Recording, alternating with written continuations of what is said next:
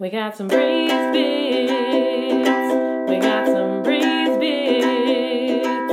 They're coming in hot, so ready or not, breeze bits. Mmm, bits. Do we start? Should we start?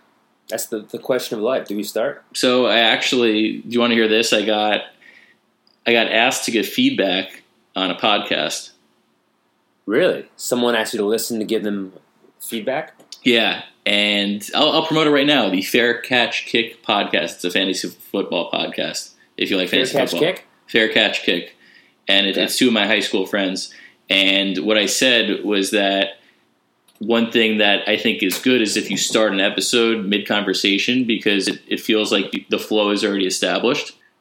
A cold open, an organic opening? Yeah, and we just didn't do that. no. We try to make it organic, but we always start kind of the same way. It's always like, are we in? Did we start? Oh, I guess we're in. I, I feel like we well one of us the, will will shed light Razorbacks. One of us is the the driver, the Donald driver. Usually it's me, but it's not always me. And one person knows when the episode starts, and the other one doesn't. Yeah, I prefer not to know. Yeah, So whenever I whenever I have my hands on the wheel, I feel like uh, I change. I, I turn it on, sometimes artificially, but I need to turn it on. I need to, I need to be on no matter what. Especially when once I see your face, I feel like I turn on. so you wouldn't say you're Jesus because No. he he takes the wheel. He does take. Jesus always took the wheel. Yeah, I. I take the wheel once in a while. yeah, welcome to Braze Bits, everybody. This is episode 34. It's a good number. Episode thirty-four, great number. Antonio McDyess, Shaq. Shaq, another Shaq episode. Thirty-four is a good age. It's um, it's I think it's the last eight, last year you're you're young. You could say thirty five, but I would say thirty four. I was at thirty-six. Still, thirty-six sounds a lot So older. thir- 30 thir- thirty six, you're young, but you're hold. You're like so. All right, this is this might sound. This, I don't know if it sounds bad, but so I've done a few of these shows, and I feel like more so in Brooklyn than Manhattan, where they're like young, late thirties, early forties. So it's like people in their late thirties and early forties who don't have kids, and they're still doing the things that the twenties things, like you know, going to comedy shows right. and um, I it, it obviously everyone's life situation is different. I'm not sure if it's like I don't I don't think I want to be that person. Really? I think I'm guaranteed to be that person. Men's Wearhouse. At least I guarantee it. I kind of I want to stay young, feel young as, as long as possible. I want to keep going out to live things. You feel like when, when once you get older, you're going to be like a, a stay home, a recluse. I'm already a reclu- recluse, Yeah, Valcluse. you're, go, you're going to shows, you're doing shows. Well, yeah, I mean, do, doing the shows is different. I'm already alienating everybody who listens to the pod, who who is the pod, who exists. Yeah, what I'm trying to say is that I think that there is a natural progression of age, and so like I think when you're when you're 34, I think you could do stuff that a 23 year old would do in terms of like going out, maybe, and and just like your your social life that might not be it's it's uh I think it's still within the ballpark. But once you're 36, I feel like you gotta you have more in common. When you're 36, you have more in common. I would argue with fif- a 50 year old than you do a 21 year old. That's what I'm trying to say. I understand that, but there's just you just reinvent different ways to kind of go out. Like going out when you're 36 might mean just like going sitting outside at a bar and having one drink, and not not and then enjoying the atmosphere. When you're 20, you might just be like, let's get there, do shots, and have fried calamari with my podcast partner. Yeah, and that's being 36. What I'm saying is that 34, you could still be in your early 20s. Like you could still do things in early 20s type things and get away with it. But 36, you can. But I think it's it. There's a line where it's like you you're past it. It's all just a number. It's all just a numbers game. It is true. It- it's all it's all arbitrary. Yeah. This is 36. This is 36. Six times six. Is When when I learned the times tables, that was like the one I knew right away. six times six is 36. Classic. It's kind of it's got a that's a, that's a classic Braves bits. That's probably our our our Braves bits best times table. Yeah. It kind of goes goes with the pod. Question for you, Jesse. Do you hear the, Do you hear the millionaire next door right now? I don't. All right. He's, he's screaming? He's going at it. I wish I could hear him. I miss that guy. I missed I missed the intensity and passion behind his voice, and thinking that even though he's yelling, he could just be complimenting his wife's cooking. Yeah, he might be Which doing the cooking though. We don't know. We don't know the gender roles. No, I'm making an assumption, which makes an ass out of me. That's right. I got a little uh, meal prep for you though, Lance. Let's do it. Um, I, I got to tell you, our last episode, I got some hot feedback on your critique of my pina colada number one. I, which I know you also got some feedback from your wife, but I, I, I got some, I got some, some, some real people don't agree. People agree with me. Number one, my papa, mi padre, the podfather, Stevie quick Stevie Quickhands.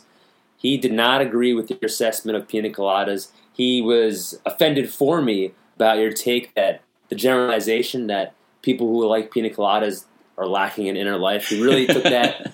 He, I, mean, I can't really share all the things he said, but he he he took you to task. And also, top Razorback Maddie Schneck uh, is a big pina colada fan. She said that when she was studying Granada, she really enjoyed pina coladas, and that it's kind of a celebration when you have a pina colada. It's like a little slice of paradise when you're enjoying it. But, and she and she said you can't have more than one, which I agree, which I think makes you appreciate even more. So if you have more than one, you're entering into tummy problem town. Um, but pina coladas is just, I stand by it, and uh, I think your critique is whack, Goldberg. I think that's why the the pod the pod kitchen's beautiful because I'm right, but you're also like if you're also right. Like you're you might be more right than me. We're both right. That is the beautiful thing about the podcast. We, we're both right in our own way. Yeah. Which David Wright. Exactly. Stephen Wright, the Wright brothers.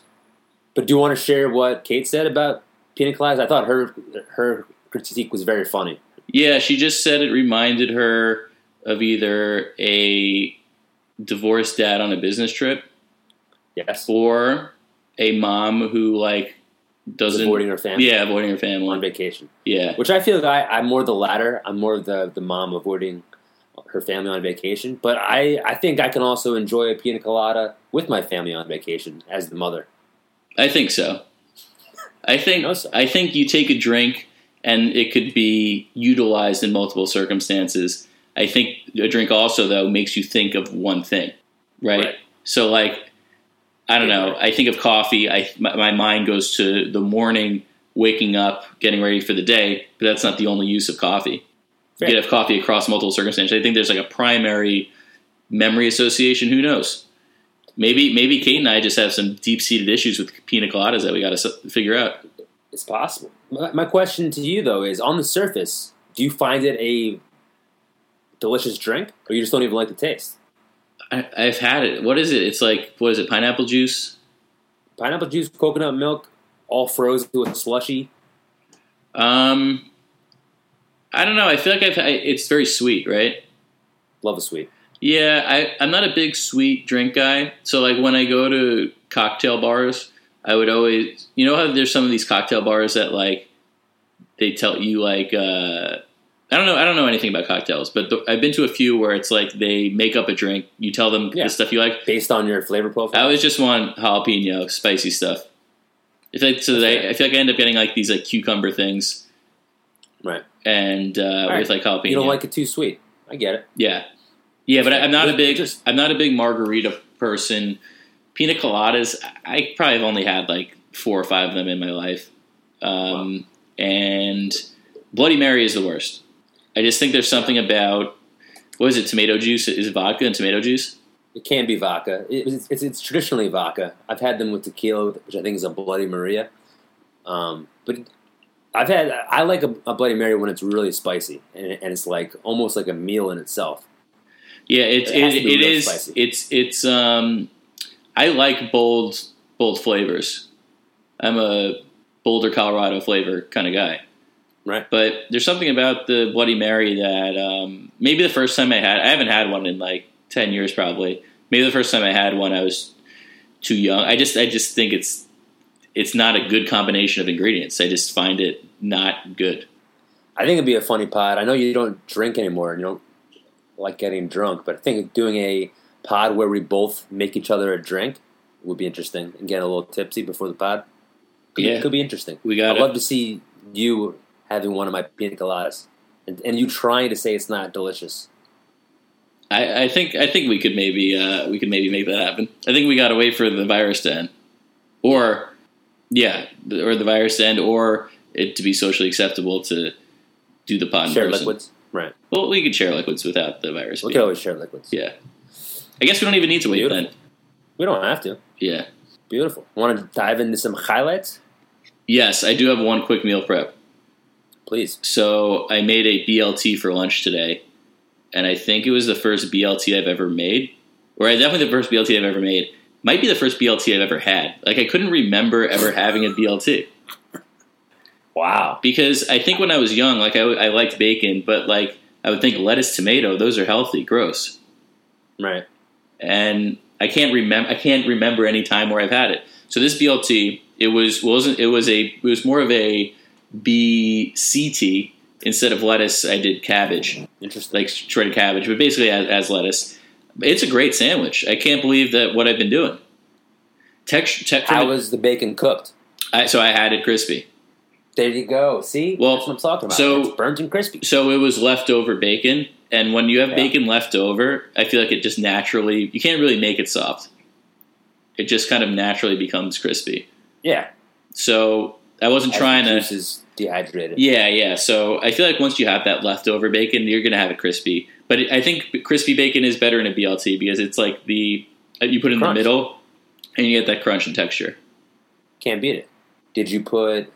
I I don't think I've ever had a BLT because I'm not a big tomato guy. I think I've had bacon and lettuce, but I'm not a big mayo fan either. Did you have mayo? on? So that's what I was going to ask you. I guess you're not the BLT expert that I had in my uh-huh. mind, but um, your uh, mind's eye. so yeah, I was wondering. I thought mayo was the predominant dressing. I guess you would say. I put chili paste instead. That sounds good. It was great. It was good. I definitely overpowered it with chili paste, but that's like I, that was that's something I don't need to put as much the next time. But I'm going to incorporate a BLT into my mini rotate. It's not going to be like a, a feature, but it'll Yeah, it'll it'll make an appearance every now and again. it's pretty simple. Very simple thing to make. All very easy ingredients. It's just uh, I could probably figure out a different.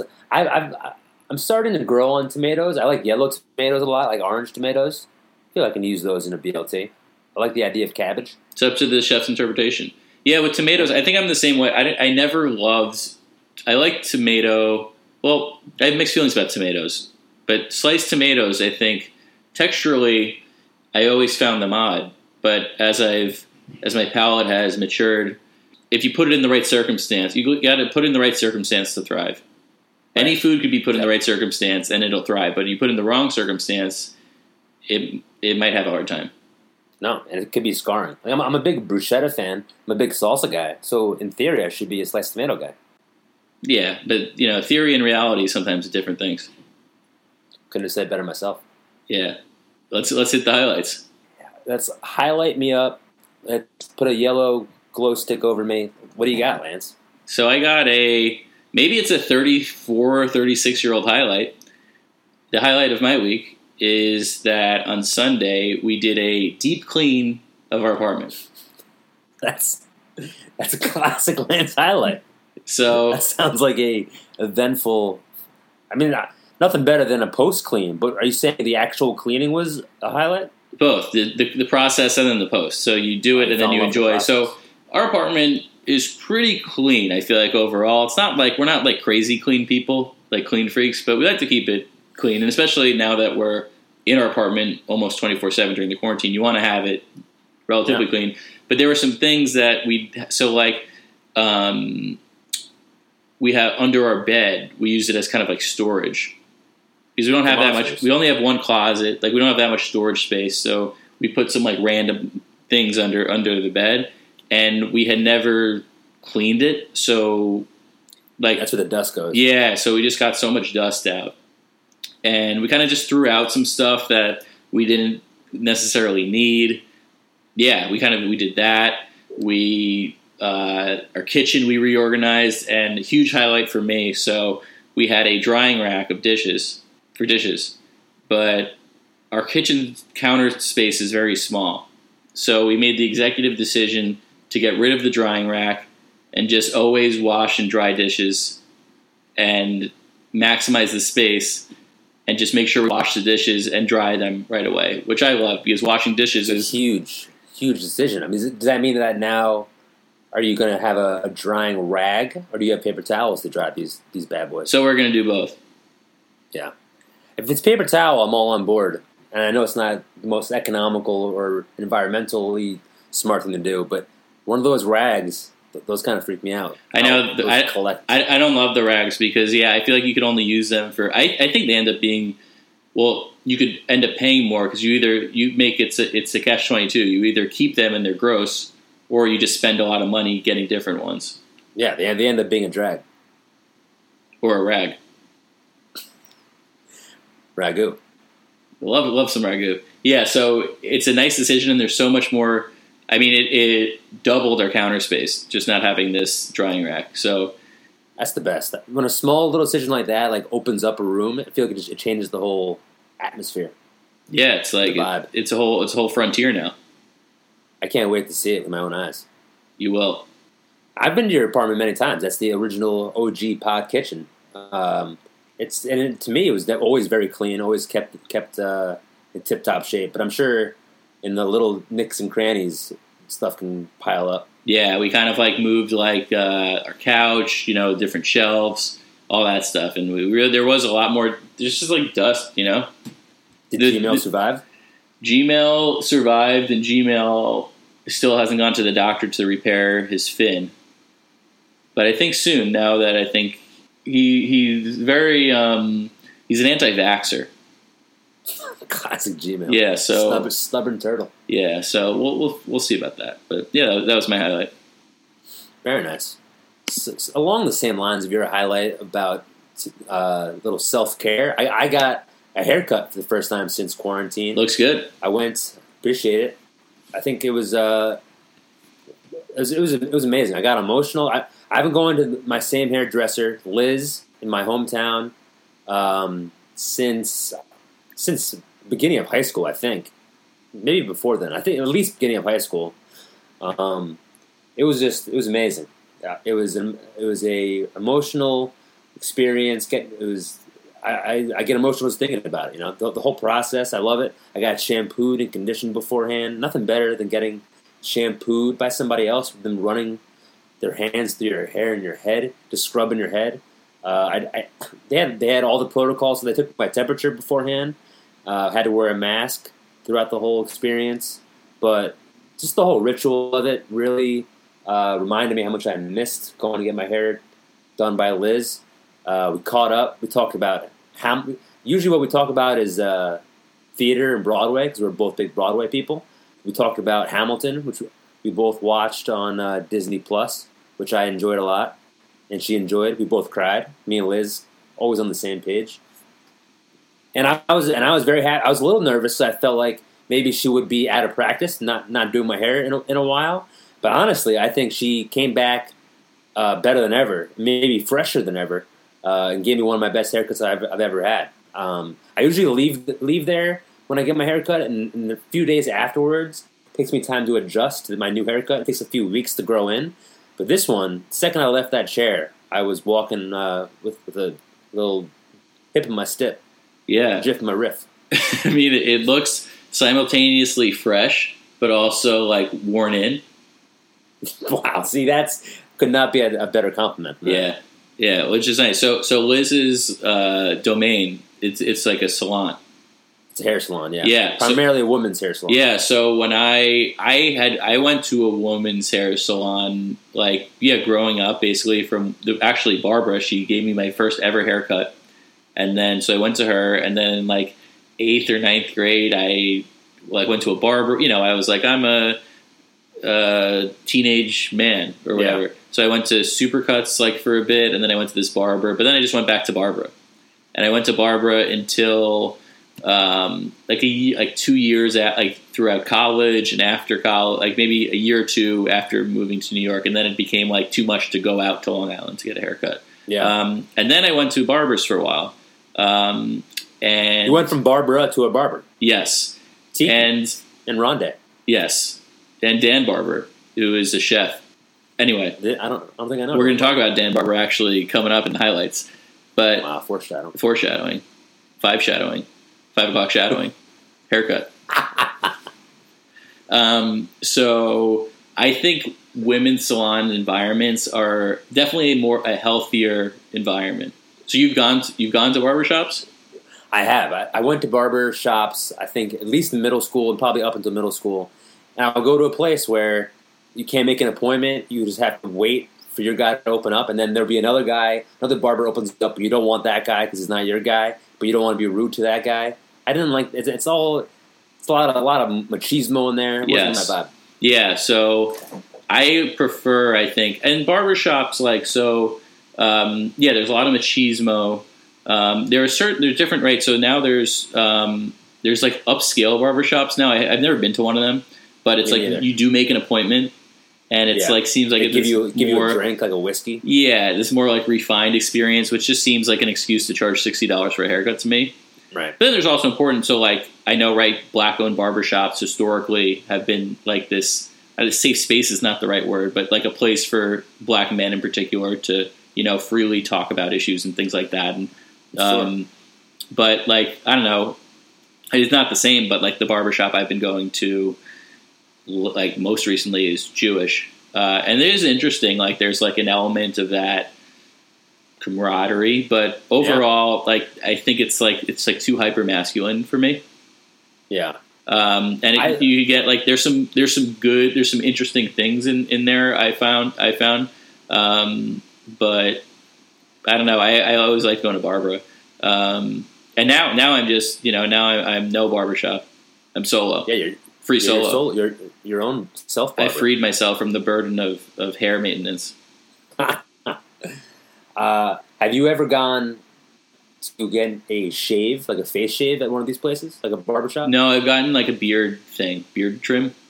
One of my dreams, which I think is probably it's too late now, but I like, I wanted to have a birthday party at a barbershop, and all of my friends, we would all get our faces shaved, but no one was into it. I think that's a fun idea. It'd be a great idea. I think it'd be a, lot, it'd be, it'd be a blast. there's certain like men beautification is not it, but like grooming type things. I've always thought a um, like a like a bathhouse type type thing, like a spa esque type situation. I that I gravitate towards that a bit more. Same. That stuff is a bit more expensive, but yeah, we want to be we want to be groomed. We want to be pampered. yeah. Uh, I couldn't couldn't think of a reference. I was caught looking there.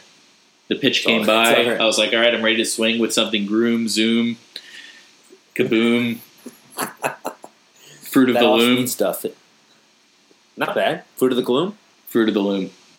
Yeah, they can make T-shirts or something. Yeah, they sure do. Fresh fruit of the loom. All right, sweet sauce. Should we get into this uh, top nine? This entertaining top nine that we got. Let's do it. I'm excited for this. I think this might end up being one of our better top nines. I'm interested to see also. I think we could have a lot in common, or we could have nothing in common. I think we're gonna have more in common than most lists. I would say that the over under set at at least we have three in common. That's All my I'm gonna say, my take.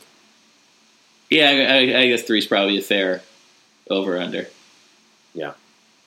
All right, should we get into it? So we're we're cooking up top nine. Oh, we didn't even say what it was.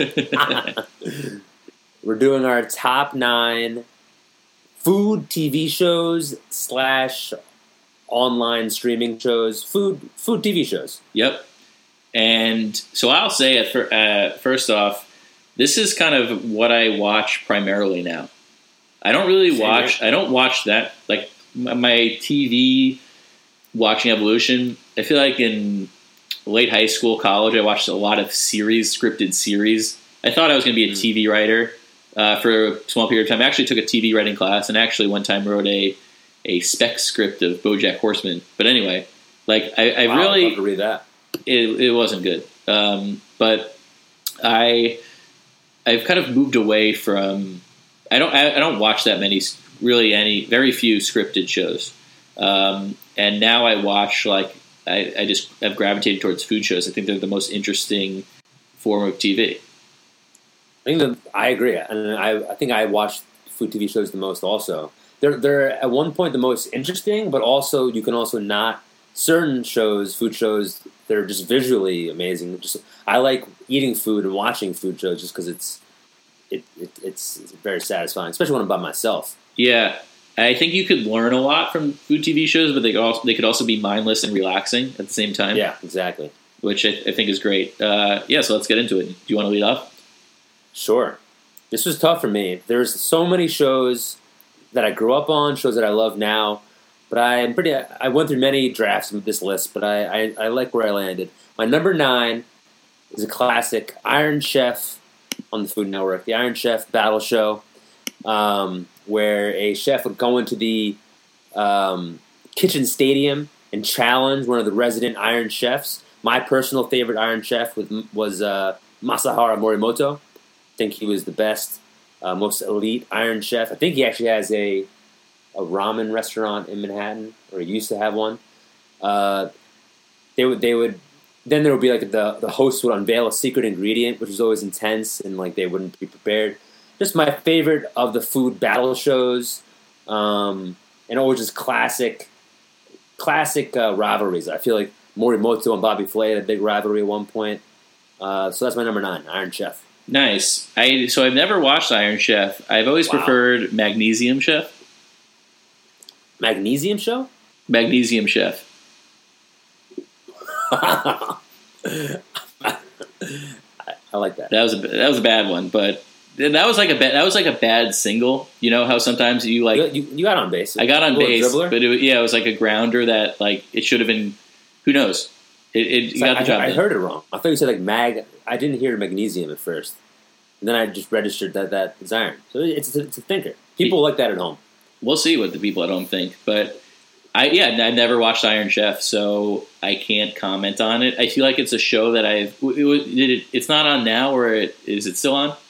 I don't think it's still on. I don't have cable, so I'm not sure. I, I don't think it's still on. Yeah, I feel like my food show watching really took off like within the past five years. So things that were maybe more popular 10, 15 years ago, I don't have as much experience Yeah. from. I think um, Alton Brown was a host at one point, and he is the host of also the show Good Eats, which was originally on my top nine, but it didn't make the final cut. He's, I think, he's a phenomenal host, and he, I love he, very funny, but also very smart and like knows his way around the kitchen and how to explain different techniques.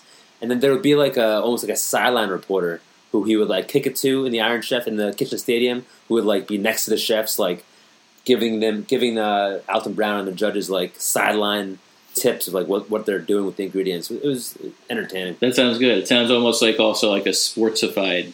Exactly. Yeah, Exactly. that's always good. You gotta love competition. Love that. Especially in the kitchen. Yeah. My number eight is from Bon Appetit, which I've talked about on this pod a lot. Uh, Molly Baz, who's a personality on Bon Appetit, her just her all of like her videos, like her web, her channel on Bon Appetit. Consider that like a show. She has her own, just different series of videos of cooking. She's very quirky, very funny. She's very like she cooks in a, like a more of a gritty way, um, and like but like not like not pretentious. Her favorite thing to cook is grilled Caesar salad, which she calls grilled sea sal. Um, I just have a big crush on her. She's really cute, really, just just very uh, fun to watch, easy to watch, and I've learned a lot also from watching her cook. Molly Baz, check her out. Molly Baz. I will. I haven't super gotten into like you know. There's all, a lot of food bloggers. I guess mm, you know. Obviously, she works for Bon Appetit, but sounds also within the food influencer domain. Yeah, yeah, yeah. I feel like I haven't gotten super into that as opposed to like chefs. You know, like chefs who maybe then move into that. Yeah. Um, now I feel like it's all kind of similar. Whenever I do look at recipes, I'll watch a lot of videos. Like sometimes if I'm doing a new recipe, I'll watch a video, but it's like I'm not looking for X person making a video, Right. but it's something that maybe I'll. I've, I've I thought about like I should get into that a bit more. I do watch this one guy. His name is Hervé. He's a French guy. It's Hervé Cuisine, and he's just like does. It sounds like what what Molly does, but it's in French, so I'm learning French. Um, yeah.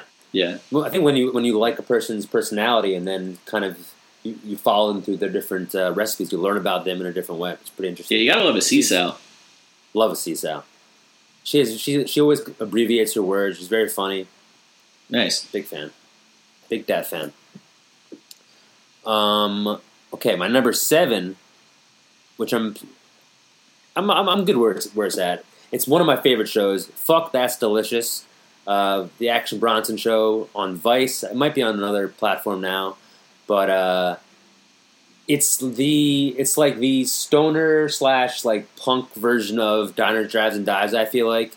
Um, the best version of the show, I think, is when Action Bronson goes to Paris, um, and he goes to these different vineyards, and it's like he tastes the most like high class food. Also, like he'll go to food trucks and go to like uh, places like in, in that are you wouldn't expect him to go. And he's he's hilarious, not intentionally all the time, um, and he's always like he's always constantly himself. He never really changes who he is to like where ever he goes, which I love. Um, and it's always constantly entertaining and like I love his music also. But this he was he was a chef before he was a rapper, and he like broke his leg, so then he started rapping while he was uh, recuperating. He knows he's a really good chef himself. So number seven is fuck that's delicious. Yeah, so I've never really watched Fuck That's Delicious. Um, and I actually thought about when we thought of this, when we um, came up with this idea, I was like, oh, maybe I should start watching watching that. I was like, because I've listened to enough podcasts, videos, like Action Bronson's just like around, I feel like, in, in the stuff I Yeah, consume. So I, personality. yeah, so I feel like I know enough about him, and I'm like, yeah, he's he's very knowledgeable about food. What I love about him too is he's a huge New York food scene booster, and Yeah. equally, and I think we both do this too. And I think I think a lot of people, a lot of most like people who don't have any sort of stake in promoting, or like don't have any stake in the restaurant industry, like equally enjoys like this is not the Yeah. right even this is not even the right um, dichotomy, but I He- guess he more likes good food no matter where. yeah he, he likes good food so he'll equally like you know just like a random restaurant that's not Yeah. maybe approved by the the food illuminati Exactly. people um, just as much as a restaurant that is and doesn't really distinguish between them which i feel Yeah. like is I, I love that and he's from Queens, grew up in Queens, and uh, he knows like all the authentic, like, like hidden gems. I feel he he knows so many spots that he's probably not putting on his show because he doesn't want them to blow up. Yeah. I know a lot of the places he's put on the show that's like gotten so popular, and they're like a little hole in the walls. yeah and um, yeah just uh, yeah you, you said said all that needs to be said big Knicks fan too Yeah. Big Knicks fan, yeah and physically, that's a show that I think I, I've been meaning to watch and I just haven't gotten around to it. I think you'd enjoy it. Yeah, I think so too. Um, all right, so for me, number nine, I got Chef's Table, and I don't know if we've talked about Chef's Table on the pod. I think there's things I like about it and things I don't like about it. So I haven't watched them all. There's there's a lot of seasons. There's like I was looking today. There's like five or six seasons. I've only watched the first two seasons. Um, and then I, I felt like I got enough out of the show. And then I've actually also watched there's a, a France version, and I've watched that just to like learn French. Um, but they do some really interesting things. It was really the first show that I watched that made me appreciate how involved and how intricate and how all consuming food could be. Right. It is done very much in the way of like the system of the culinary world. Uh, it's very based on Michelin stars. It's very based on technique. It's very based on being approved by like the right culture in terms of in terms of the food world, which I think can be stifling. Um, but at the same time, it showcases like the possibilities of what certain chefs could do, and makes it, it does it really does. It's framed in a way that makes food people or chefs like like an artist. They, that's kind of I feel like the whole uh, the whole thing of the show. Um, there's a few episodes I've really liked. One is Dan Barber. We're full circle with the foreshadowing, but he's the guy who um, his restaurant is Blue Hill, which I I've don't know if you've heard of. Yeah, so there's like Like farm to table. yeah, so he's like really into basically creating really high quality ingredients that are also really good for you and also sustainable and all that stuff. So he has like this very very well known restaurant that's somewhere in Westchester, like a little bit out of the city, um, and it's like this whole experience and. Apparently, it's amazing. I've been to his restaurant, the only chef's table restaurant I think I've been to out of all of the ones on the show. But it's he, there's also one in Greenwich Village, which um, Kate took us to for uh, my birthday one year, and it was amazing. Um, Very nice. Yeah, I think that's the only one episode that I've seen. I, I I've seen that episode. I like that episode. I think I might have seen a few others, and I couldn't really get into the series overall because of like what you said that it's it is very focused on like technique and like Michelin star stuff, which is kind of uh, it could be. It, it, it could definitely veer towards being very pretentious. Yeah. yeah, but I think it does offer some really interesting things, and um, yeah, I I would be lying if I didn't like it enough to. Shane Shane Vierine. Yeah, Yeah. You said well, you said Mo- Molly was was gritty. Your cooking was gritty. Yeah, I meant to say it was like the mascot of the Philadelphia Flyers. great, nice. Yeah. All right. So Almost number, missed connection. Didn't miss it. Missed Came back connection. yeah, yeah. It. Uh, I thought the I thought the that bat was over, but turns out I got called back to the plate. Always got the bat in your hands. You gotta love that. Number eight, I have, and we just talked about this last episode, and it's sort of cheating, but I feel like it's. You just broke up. I can't hear you. You hear me now? Yep. Okay. Number eight, it- it's a little bit cheating, but it's not because there is. So the, the show is Midnight Diner, which we talked Right, about, about last mm-hmm. week. It is this Japanese show that it, it is a scripted show, and it it's about this guy who runs this diner that's open from 12 a.m. to 7 a.m. And I think it's Wait, really Lance, are we- sorry to cut you off. Are we recording? no, yeah, what? Yikes. We are recording. Yeah, Oh, I just I can't see it on my own my clean feed, if you could see it, yeah. It's uh, I, I named the file Bitstopia. all right. I can't see it, but at least as long as you can.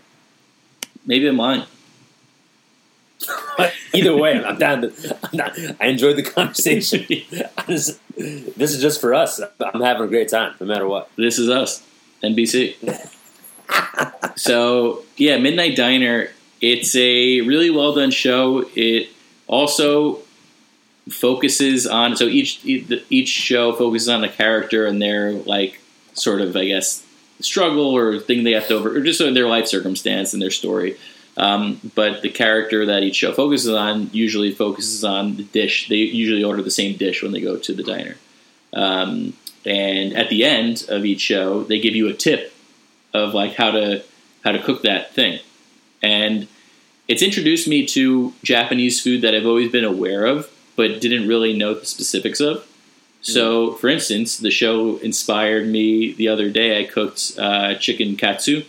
So, like Nice. the, you know, basically Japanese cutlet, um, and it was great. And Kate said it was one of her. What makes it different than a cutlet, a regular chip cutlet? So it's um, panko breadcrumbs, which not regular. I mean, American chicken. yeah, yeah. So uh, you're canceled. Uh, so it's um, panko breadcrumbs, which are like Yeah. Japanese style breadcrumbs, um, and then you cook. You like fry it in canola oil, um, and you. Um, I mean, really, just the panko breadcrumbs are the main thing. Um, and you fry it like on a high heat, so it's very crunchy and like crispy. Um, and then there's a katsu sauce, which is a specific sauce, and it's similar to barbecue sauce. And then you also cut it um, almost like strips, so you could have it with chopsticks. Sounds scrumptious. Yeah, I think probably the main distinguishing factor is the panko breadcrumbs. Gotcha. And you do it. I mean, I guess everyone makes their chicken cutlets differently. The recipe that I followed was flour and egg and breadcrumbs. I feel like sometimes people don't always do all three. hmm Um, but I feel like you got to do flour, then egg, then breadcrumbs, and it gets that nice crispiness. Right. Uh, but the, the show is really good, and the it, the tips about food are useful. And like, I'm gonna continue to cook it. Like, I don't know. We talked about Japanese food in our top nine food episodes, but you know, Americans a lot of times when they think of Japanese food, they think of sushi. But you know, there's this this endless world of more casual diner type Japanese dishes that are that are really good. Right. Well, that that show is definitely on my bucket list. I, I think I've watched the first episode of Midnight Diners, and I enjoyed it. I want to keep watching it. It looks awesome. Yeah. Um, so number seven, this is also like you might not first think of it as a food show, but it is a food show. Hot Ones. Wow. Um, so Hot Ones, you learn a lot about spice. You learn about. I never knew about the Scoville scale, the you know the scale that measures Rory spiciness. Rory Scale. Scoville scale. Um, as well as different elements of what makes different hot sauces, different flavorings. I've learned a lot about hot sauce from the show. Um, and it's also, I think, Sean Evans, that's the host's name, is like an amazing interviewer. Like one of the best interviewers I think of anything I've ever watched. His questions are like they lead they they lead the person on into talking about interesting things, and they're clearly thoughtful and not every you watch enough episodes and each host is like that's an amazing question or like how do you know that? And he does it in a way that's not like a gotcha. It's it's um it's it's a great it's a great, great dialogue usually. A, a few standout episodes the episodes with chefs are, are always really good. Um, you're talking about alton brown. Yeah. his episode is fantastic. Um, gordon ramsay's episode he like can't handle the spiciness and it's very funny to watch. He kind of freaks out um, Key and Peele have a, have a good episode. Idris Elba has a good episode. Um, Theo Von has a great episode. That's how I Classic. got into Theo Von. I feel like you've talked about Theo Von before. Yeah, I'm a big fan of Theo Von. He's I, hilarious. yeah, I never really consumed anything that he's done, and then I watched this episode, and now like I listen to his podcast, and I think he's great. Yeah. So, absolutely. So my number two is Hot Ones. Okay. Spoiler. Okay. S- agree with everything you said. Sh- Sean Evans is phenomenal, phenomenal host. Um, I think w- one of my favorites is Shia LaBeouf, which is I think from the last one of the from the last season. I don't think I've seen that one. Really, really good. It, it was very he could, he's very down to earth, but also like insane. I think he puts sauce on top of the sauced wings already, or he does something insane.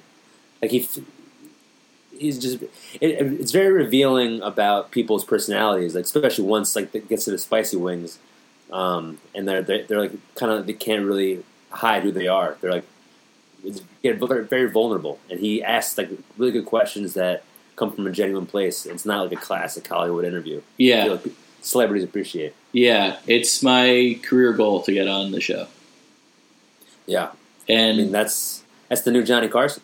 Yeah, and also, um, what was I going to say? Um, it's my career goal to get on the show. Oh yeah, and I'm just like jealous. I'm like, I, man, I wish I thought of that idea. It's one of those things. Right. It's so simple, but it's it's just awesome. But Yeah. it takes. I I know he's gotten just better and better over the years, but like he's he's also eating the wings, and you never really see him get that uh, overwhelmed or like flummoxed by it. No, It's he's pretty, it's pretty amazing. If you you- forget that he's eating the wings. yeah. If you eat spicy stuff a lot, like I'm now that we're eating at home, I'm not eating as much heat. But maybe like two years ago, I would have so much spicy stuff that I felt like I could like do that show. Maybe this is arrogant, and but I felt like I could. If you train yourself eating spicy stuff enough, then you'll be okay. Um, Yeah. It was interesting. Like I, I don't know if you ever watched the one with John Mayer. He like was non. It, it's fascinating the people who seem to be unaffected by it. Obviously, there's Yeah. editing involved, but like it's fascinating. Some people you could barely tell that they're Right. having the. Have you seen the one with Bobby Lee? I don't think so. That one was one of the funniest. He he gets so aggressive towards uh, Sean Evans, and Sean Evans at one point goes like, "What's with the animosity, Bobby?" Like he's like screaming at him, tells him to shut up whenever he asks him a question. I think he like shits himself at one point. That's probably my favorite one, Bobby Lee. That's good. Yeah, it's it's uh, it is very revealing in terms of like people's ability to handle this like. But spice, it, it is a chemical reaction, so it, it's it's fascinating. You, you can't really control it. No, it's a good one. Great. Yes, that was my nine through seven. Okay, my number six is Ugly Delicious, the David Chang show on Netflix. Um, definitely, probably one of my favorite recent food TV shows. Really, really interest, interesting stuff. He travels around the world, different like culinary hotspots. I think my favorite episode is from season two, the one focused around steak. Uh, he goes to Outback Steakhouse with Bill Simmons. Which is really funny. Bill Simmons loves Outback Steakhouse. I don't think I've ever been to an Outback. Um, and also in that episode, uh, his friend David Choe goes to Detroit for a Schwitz, where they also serve steak afterwards. I don't know if you remember that episode. I don't know if you've seen that episode. It's like that's like my dream, going with friends to get a Schwitz and then having a steak dinner, and they're all like sitting in robes. Um, yeah, it's just a really good show, and it kind of goes through focuses on one food or like region of food, and like does a deep dive of the history and also different ways it can be presented. Yeah, so I have Ugly Delicious actually my number five. Wow, so we have two in a row. Yeah, and I of the same. so I actually haven't watched the last two episodes of the second season. So the steak one, I, it's the next one. I haven't watched, but um, kind of a lot of what you said. I think it is real. So I feel like David Chang is he's a really good ambassador for for food and like always thinking about food and how it influences all these different things. I think there's some. I, I think with Ugly Delicious, there's some episodes that are truly phenomenal, and some episodes that are good, but then some episode, episodes that are like unbelievably good. Um, the Viet Cajun one, uh, Yeah. the first season, Yeah, yeah. which is kind of about how it's it's about kind of Cajun cooking in New Orleans, but then it kind of really quickly moves to Houston and how a lot of Vietnamese immigrants came to Houston and they're kind of cooking Viet Cajun food, and then how kind of Viet Cajun food from Houston has gone back to Vietnam. And I feel like he talks about how food influences culture, but in a way that doesn't beat you over the head with like a message. It just kind of like lets the food do the talking Right. and I I I love that, and I also love he's just like vulnerable is not the right word, but one of my another favorite episode is the Indian food episode. I was just thinking that. where Thinking that he talks about how he just doesn't really he, he says actually he's intimidated by Indian food, and it's kind of this interesting I guess deep dive you might say into the history of Indian food, and um, there's a lot of talk about how a lot of other kind of cuisines of the world have maybe gotten their moment in the culinary um, scene, I guess, in Yeah. New York City, and Indian food really hasn't, and kind of ask why and how there's all these different regional differences in Indian food, and a lot of people. Aziz Ansari, his family's in that episode. It's Yeah. a funny moment. Yeah, and it it actually made me sad. So Floyd Cardoz, who's in this episode, um, he's a pretty well-known Indian restaurateur in New York. He um, opened up Bombay Bread Bar, which is a restaurant I've actually Oh, wow. been to a few times, and it, it actually closed, I think, a little bit before the pandemic. But he actually died from from COVID. Oh, really? Um, yeah, I don't think I knew that. Wow. and it made me really sad because it. I, I was like, oh, he's he would be the type of per- he he was what he was doing was like being really creative and and kind of showcasing different regional cuisines of India and showcasing it in a way that was just like good food and like accessible isn't the right word um, to you know the rest of uh, Americans, but Right. kind of That, that, that place was like one of the the newest like hip modern like Indian places. I remember. It, yeah, it was really good. I, I've been there. Uh, actually, went there for my sister's birthday, and I was there. I think another time as well. Uh, definitely at least two times. I think two or three times. Um, yeah, it was only open for not that long, but um, yeah, I think Indian food is. We talked about Indian food a little bit, but yeah, it's so regionally varied, and the Indian food I've had now I'm realizing is mostly like from north from the Punjabi region, but it's like something that I'm like, this food is the, the the country has so, or the, the region really has so much to offer, and um, yeah, like it. His show uh, is able to make me excited about food, and then also just about like culture and how Yeah. like you could appreciate different cultures and how each culture kind of works off each other, um, and the bad things about that, but also the the good and positive things about it. Sure. Yeah, I, I don't think I've been exposed enough to quality Indian food. I haven't. I've, I've probably gone to an Indian restaurant like two or three times. I've always, I think, I've enjoyed it, but I've never. When I'm like someone thinks says like, "What are you in the mood for?" I top of my head is never really Indian. Yeah. Well, sorry, I burped. Um, one of one of the things he talks about in the burp and Ernie. One of the things he talks about in the show is how a lot of Americans who aren't Italian could kind of are kind of somewhat knowledgeable about the different regions and different wines and different types. You know how southern Italian food is a little bit different than northern, but nobody knows that with India. And then Floyd Cardoz actually says like that he didn't even know that until he started really uh, doing research. Interesting. Yeah. So Well, great, I'm great show. Not, I'm not a big fan of the eating with the hands thing. I don't like the scoop, using your hand as like a. That turns me off a little bit. So I've never, like, like I've using never, your hand to cup soup. yeah, I've never done it, but I can't knock it until I try it. And then also like it's um, so like with with that, it's like well, now there is technology where you don't need to do that, but is there something? clearly like it's it's it's it is still that for a reason. Right. you know. So I feel like I'm not gonna I'm not gonna knock it till I till I do it. All right, I'm gonna knock it. New All York knocks. Kevin Knox. Nice. Knock knock. Bagel and Knox. So that was my number six, right? Ugly Delicious. Is that? Is he either yeah. number six or number five? So my number five is Unwrapped with Mark Summers, an absolute classic Food Network show. Uh, I think Mark Summers kind of made this show so much fun to watch because it was, you know, the guy, the host of Double Dare, but he's not covered in goo. He's he's surrounded by food. It does. It's it's kind of a, similar premise to Ugly Delicious a little bit, where like does a deep dive on certain foods and finds the origins and the history behind how it gets made. I think my favorite episode is the ice cream toppings, where he goes into really like the history of chocolate syrup and like maraschino cher- cherries and sprinkles. And it's always just like an easy watch. Uh, you learn a little bit, but it's Mark Summers. He's bubbly. Summer Sanders, not figuring it out. Um, yeah, I think it, it just reminds me of a younger version of myself enjoying watching and learning about food. Yeah, I never seen. I do know Steve Somers. I've listened to a lot of Steve Somers over the years. Have you? Yeah, Who's Steve Somers? it's like a WFAN radio guy. I don't think I know that guy. You don't know Steve Summers? No, No. Oh, you'd love him. I don't him. think so. I forget what team. I think he's maybe a Mets fan.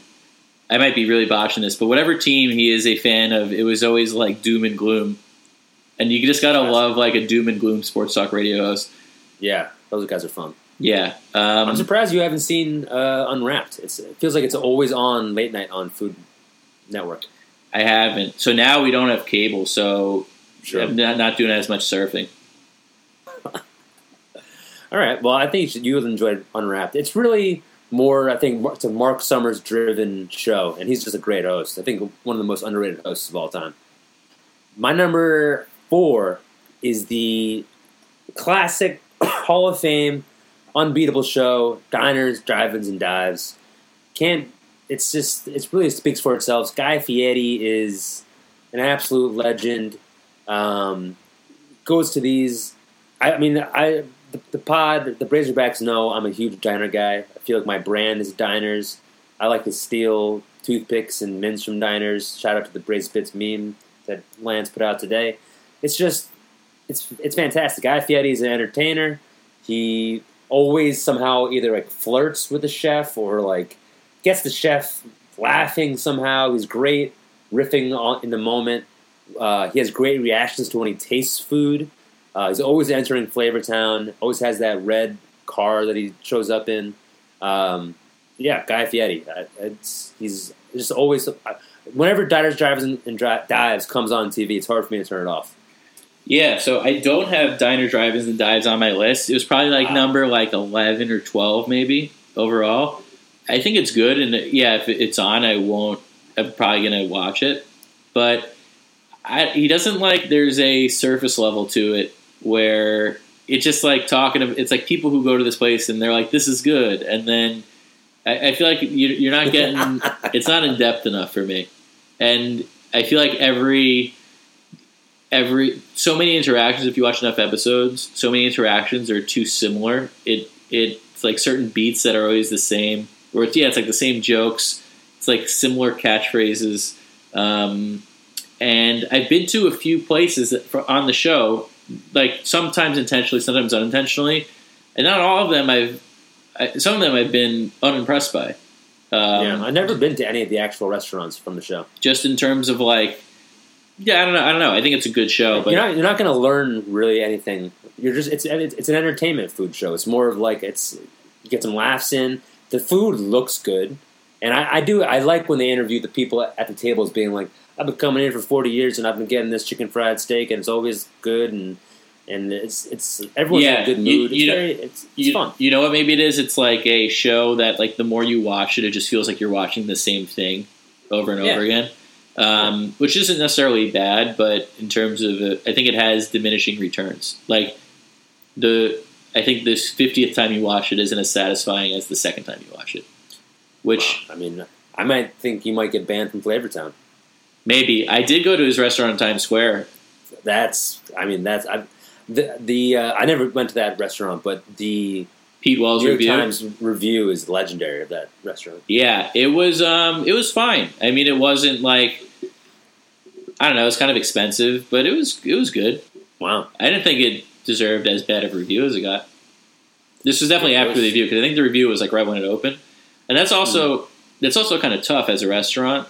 You, you're not going to have. I mean, remember when, or maybe we're not a good, good example because the first time we cooked in the pod kitchen, we were on point. But usually, when you open up a podcast iron skillet or a restaurant, you're going to have some, you know, some things you got to work out. Sure. Sure. Did you go with Kate to the Guy Fieri's? No, it was when so it was when I, I worked at BroBible, and we all went. Like Oh, nice. I don't know. I guess it was like two or three months after it opened, Nice. and um, yeah, we wrote about it. There's an article somewhere. Maybe I'll try to find it. Um, yeah, but we all thought it was like it was fine, but it wasn't. Um, it, it wasn't. It wasn't amazing, but it definitely wasn't like as close to as horrendous as it was made out to be. Right. Interesting. Yeah. That was my number four. Awesome. Uh, what do I got? So number six. Oh, number six. I have Man versus Food. You said Man versus Food. Yeah, I I can't believe I forgot that show. That's my. It's gonna be my fried calamari. yeah. Jesse's he's got a wistful look. He's looking away from the from the screen, ashamed or, or something. Man versus Food. Talking about rep, repetitive things like like diners, drive-ins, and dives. He would have like the same beats for every. I always like he would he would talk about like a mountain of pancakes with, you know, butter, and then he'd be like, and to top it all off, seventeen pounds of cream. He'd always say stuff like that. Um, Man versus Food. So Adam Richman, I think it was. So it's still going on, but it's a new host, and I've watched the new one, and it's not close to as good as the one with Adam Richman. New guy stinks. Adam Richman, I'm sure the guy's fine. you the problem is you're following Adam Richman guy's awful. who is incredible. Um, a combination of he was like he he leaned into the show, and Oh, yeah. there was a character that the show demanded, and he it kind of reminds me of a little bit of Jack Black in School of Rock, where like it's it's a it's a great role for the character. Um, I always loved the eating challenges. I watched it primarily when I was in college, and I think that was the the types of food shows I was I was more into. I think if I watched it now, I wouldn't. I would think it was kind of more disgusting than being like, Yeah. oh, I like every time I watched it, I was like, oh, I want to eat that, and I'd be like, oh, I could eat that, or I can't eat that. Um, and uh, Adam Richman, his ep- his episode of Hot Ones is great. He is the show. He is so much, I think, smarter than what you what you would think from someone who Yeah. you know hosted Man versus Food. He's also a big Tottenham fan, which you gotta love. Huh? He's also he's a, a New York Jew. I'm pretty sure. He. I've seen interviews with him outside of the show. He does come across a lot smarter than he, than he is portrayed on Man vs. Food. But I, I love that show. I agree with. He, he's an amazing performer. He leans into. it. He embraces his like quirkiness and like th- th- not afraid to uh, just be like corny and kind of like unabashedly just like fully into whatever he's doing for the show, which you, you gotta love. Yeah, you gotta love, and then you gotta like. I'm glad that he doesn't do it anymore because clearly it was like unbelievably unhealthy. Yeah, and uh, I've seen. I think he did like a pizza review with the guy from Barstool, and like he doesn't. I don't think he resents the like that he's like known for man vs. food, but I could tell that he like is trying to prove that he's not like Just the like, guy. He was doing a character. Yeah. he's not just that guy. Yeah, I mean, honestly, from listening to his Hot Ones interview, I'm like, this guy is fascinating, and I would like anything that he puts out, I would, uh, I would consume. Yeah. And to top it all off, um, number five, I had Ugly Delicious. Kind of talked about it. I one, thing I also like about David Chang is that I think he does. He simultaneously like he's very proud of being Korean, and he clearly has a strong sense of like of that in his cooking. Like a lot of his, you know, his momofuku, it's like Yeah. um, but also at the same time, he's um, like he's open and interested in other cultures in terms of like cooking. Like you can see with the cooking, right? It's like there's a lot of influences in in his cooking, um, and I love that simultaneous. And I think that's like the I, I think that's the way to be. And I think I don't know. That's how I think we both are with like Judaism. It's like we're proud that we're Jewish, but we're also like curious and open to other cu- cultures and, and things like that. And Yeah, um. I think it's reflected. Like he, I think reflects that in a, in a nice way. Have you been to Momofuku Ssäm Bar in East Village? I've I've been to the original one, Ssäm Bar. That's like the one of the newer ones, right? I think so. Yeah. Is that the Yeah. one on Second Avenue? Yeah. Yeah. 15th. That one is. I don't know if it's newer, but it's not the. I've been to the the original one. That's the only one I've been to, which was good. And I've been to Fuku a few times, like the the fried chicken, fat, Yeah. more fast casual one, which is good. I'm not a big dark meat chicken sandwich guy, but it, it's undeniably good, and the sauce is great. Yeah. They they have a fuku at Madison Square Garden. It's, it's usually pretty solid for like a a sports concession stand food. Yeah, But Momofuku Ssäm Bar, I've, I've been there a couple times. It's amazing. Always like really creative dishes and like just every every bite is like mind blown. yeah. I'd definitely be interested in going. I know we got we got to go to Carmine's first, but maybe that's number two. Yeah, tequila shot and calamari. Yeah, locked into it. You're you're doing a lot of drinking, tequila shots, pina coladas. Yeah. you have to bring my water bottle. I'm bringing it back to being a booze bag. Yeah. Um, what do I have? Number four, I have Bizarre Foods. Wow, another good one. So, Bizarre Foods is a show that I've watched a lot, and it was one of the first shows that I think it, it's it gets you, I think, just as interested in travel as it does food. I like Andrew Zimmern as the host. Another another New York Jew, uh, sensing a theme here. Hmm. Us, you know, we, we have we're New York Jews. We got the well, we have New Jersey, but New York. Yeah. Yeah. We got this podcast. I think we're just trying to set ourselves up to host one of these shows. That'd be a dream. Yeah. Imagine. Um, but yeah, it, I mean, the show is um, there's a lot of seasons, but he travels to different countries and explores the cuisines. And there definitely is like, I mean, it was done. I think I don't know when the first episode came out, but maybe 15 years ago, maybe even 20 years ago at this point. Probably probably 16, 17 years ago. Um, and there might be a sense of like I don't, I don't know. I think he I think he does it in a um, like a respectful way, but you could argue there might be like a like a, almost an imperialistic tone sometimes to the show Mhm. if you want to read it negatively. Um, but I think ultimately it's just a show about exploring different cuisines and um, you know uh, and being interested in. Well, I mean, the, the show's original premise and it moved from it. I think like originally it was like I'm going to go to these quote unquote foreign places and eat like crazy things that I guess are out of the norm for Americans. And in the beginning, I think it was more about that. But then as the show progresses, just more about like you know eating food and talking to people and um, Right.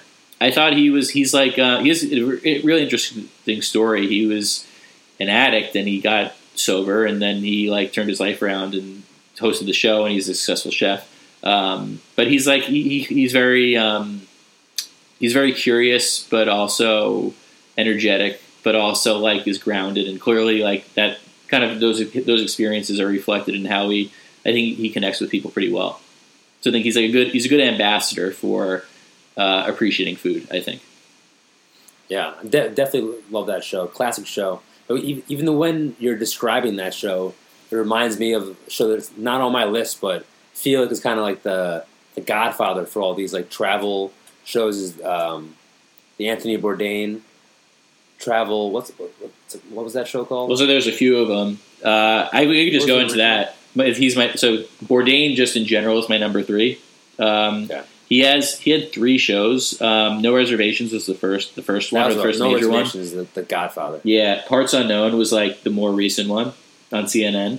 Um, yeah, so I feel like I don't know what came out first. If No Reservations was before Bizarre Foods, but it's kind of of the same um, time period where it was like, you know, in these both these cases, white guy goes around the world and eats food. Um, but I think that's And that's a, is an addict. Was former addict also. yeah, yeah. I mean, that's a very negative way to, to read these. I think read these shows, but it's bas- they're basically food travel shows, and Yeah. they're kind of the first of, of their kind, or at least that I'm aware of. Um, and Bourdain, yeah. So Bourdain's my number three. I'll just do number three, and then we'll we'll go back. Um, Sure. Yeah, I mean, I'm sorry. Were you a Bourdain guy? Yeah, absolutely. Yeah. Um, so I feel like I like I have read most of his books, and I feel like in terms of like Kitchen Confidential is definitely like I read it. I read it like a maybe a year and a half after, maybe like 23 or so, 20, 23, 24. And I feel like if I read that when I was 15, I would have 100% went to culinary school. Wow. Like it was one of the best, most influential books I've ever read, and definitely got me way more interested in food than I ever had been. And I think that was really, I mean, and this is the same thing. You could, I feel like you just read articles and watch videos of chefs, and so, and especially younger chefs. So many people say that of like, I read Kitchen Confidential and it changed my life. And combination of just like a really great writer, but also very knowledgeable and also just very open and honest. And he was, I mean, I think when he when he killed himself, the reaction was so strong because he was legitimately. And I think it, you could say the similar the similar thing about Kobe is like these were two like Bourdain and Kobe um, were two people who just like if there were more of them in the world, the world would be a better place. Right. Um, and like Bourdain, I don't know, you could feel that. It, it was like uh, I think actually Shaq or no, not maybe not Shaq said this, but um, someone else who talked. Wack. Oh, Jordan. I think Michael Jordan said this of like when Kobe died, a part of him also died. Yeah, and I think you could say the same thing about a lot of people in Bourdain. Sure. Absolutely. And But Bourdain, I, I now really want to. I've heard about the book Kitchen Confidential. Never actually read it. I definitely want to. yeah, He was like the, probably the first person that like opened my eyes up to how much like chefs are like artists and like rock stars and like that the kitchen is not as like for some growing up going to nice restaurants or going to restaurants you don't really think about like what's going on in the kitchen or at least I didn't as much.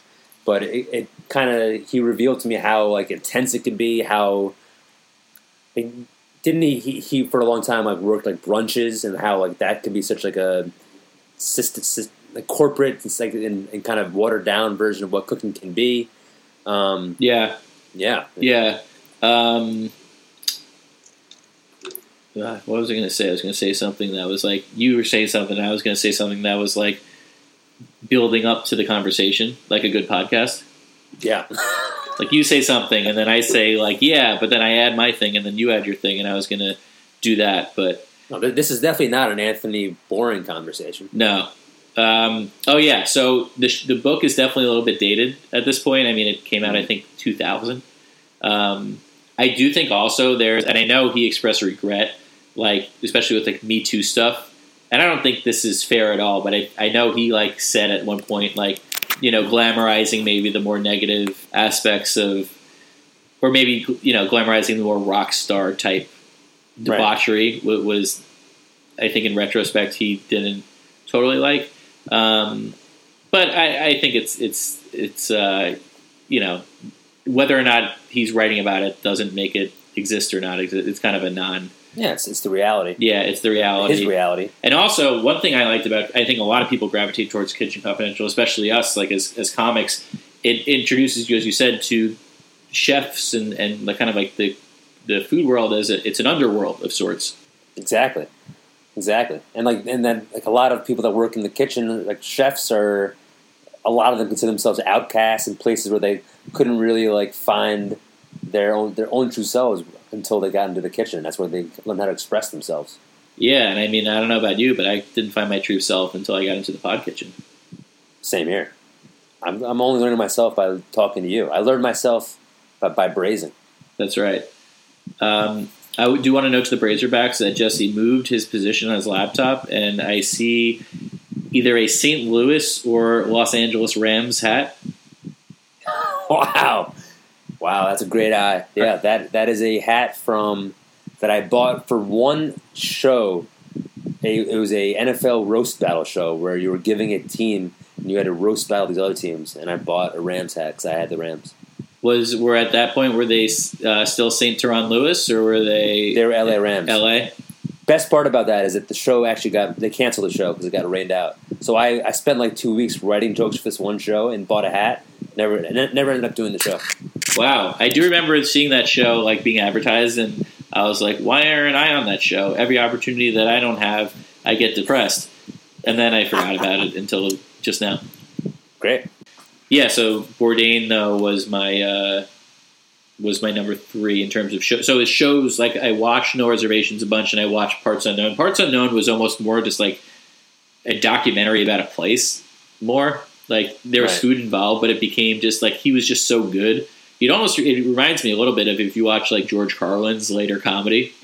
It's still comedy, but it's also Yeah. something greater, and that's kind of what Bourdain's later stuff He peels it back to you kind of forget like the whole point that it's a food show and, and kind of just seeing it through his eyes Yeah, yeah, where he's traveling. yeah. So I liked his I, his shows were, and I, I wouldn't be. I mean, I don't know if I would be doing this this podcast without without Bourdain. Wow, it's deep. Yeah, And that, that and he's your number three. I can't imagine your number one. he's my number three just because the shows were. I feel like the the books and just like articles and pod like he was his books in, in combination with like him always being vocal in, in I guess food culture uh, to me were more significant in terms of how I consumed his stuff than the shows. So that's why his shows are number three. But as a person, in terms of like the people in this, he's number one. Yeah. I thought one of his, the coolest interviews he ever did or episodes was with Obama. I, I I, they went somewhere, I think maybe Vietnam, Vietnam, to like a small yeah, small restaurant, and that was like coolest way to see. I don't think I've ever seen Obama just ha- having a full meal, and then just the way he related to Bourdain was pretty amazing. It's actually one of the things I love Seinfeld, but I actually thought. Have, did you watch the comedians in cars with Seinfeld Yes, with and Obama? Yeah. Obviously, all comedians in cars are with Seinfeld. yeah. but yeah, I actually thought that the, like their chemistry was like it was okay. I, I thought Obama was like he he was better than Seinfeld. He like outperformed Oh, yeah. Seinfeld by a lot. But I thought he was almost like like I feel like there was at one point where it's like you know Seinfeld's worth a billion dollars or whatever, and Obama was like. You should do something with. He didn't say that, that, but I got the tone of like, you know, you have all, all this money. Um, Right. they, I don't think they totally um, like. I felt like the the rapport with Bourdain and Obama was like so strong. Authentic. Yeah, just so I- authentic. yeah, it I wasn't. think It, Seinfeld's really comfortable with anybody else but a comic because he, he just like he can only he only relaxes, not relaxes, but he, I feel like he's only really himself when he's around a comic. yeah, and every time he does, he sees a non-comic, he's like, "Who are these people? What's the deal with these presidents? You comic? You're comic?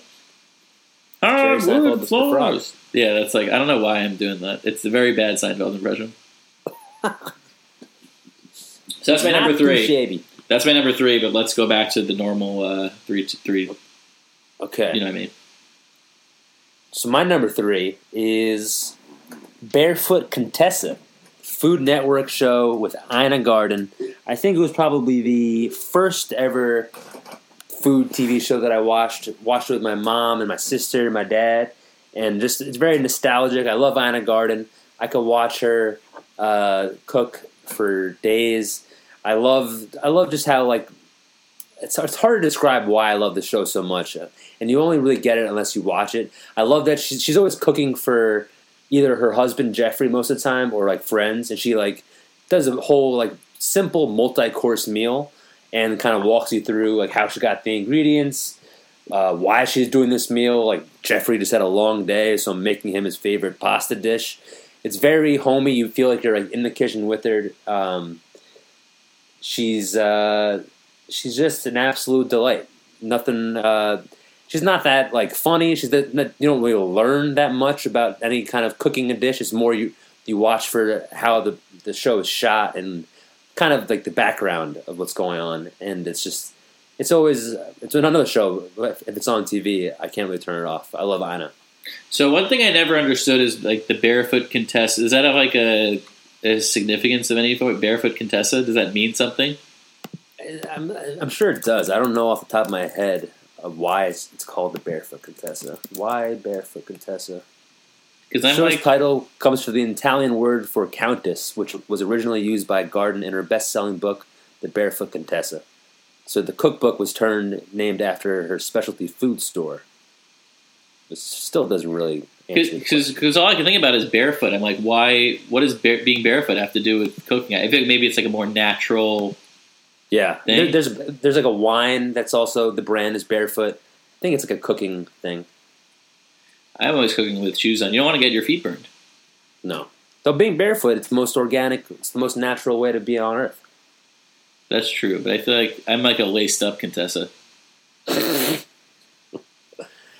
I prefer, especially in the summertime. I like to get my beach feet. When you walk around with it with nothing on, you start getting some calluses on your feet. Start building up a little uh, Nick, Nick Callis on your strong feet? skin, little Nick Alex on, your, on the bottom of your foot. Nick Callis. Nick. True, Nick Callis is very funny too. He's a, a comic, New Jersey. He is. Yeah. from New Jersey. Um, num, yeah, okay, yeah. I, I've never watched Barefoot Contessa. Um, I'm familiar with her, but I've just never watched the show, and I'm worse off for it, probably. That's fair. I think you would like it. Um, my number two, we talked about Hot Ones, speaks for itself. Absolutely legendary show. My favorite episode is Bobby Lee.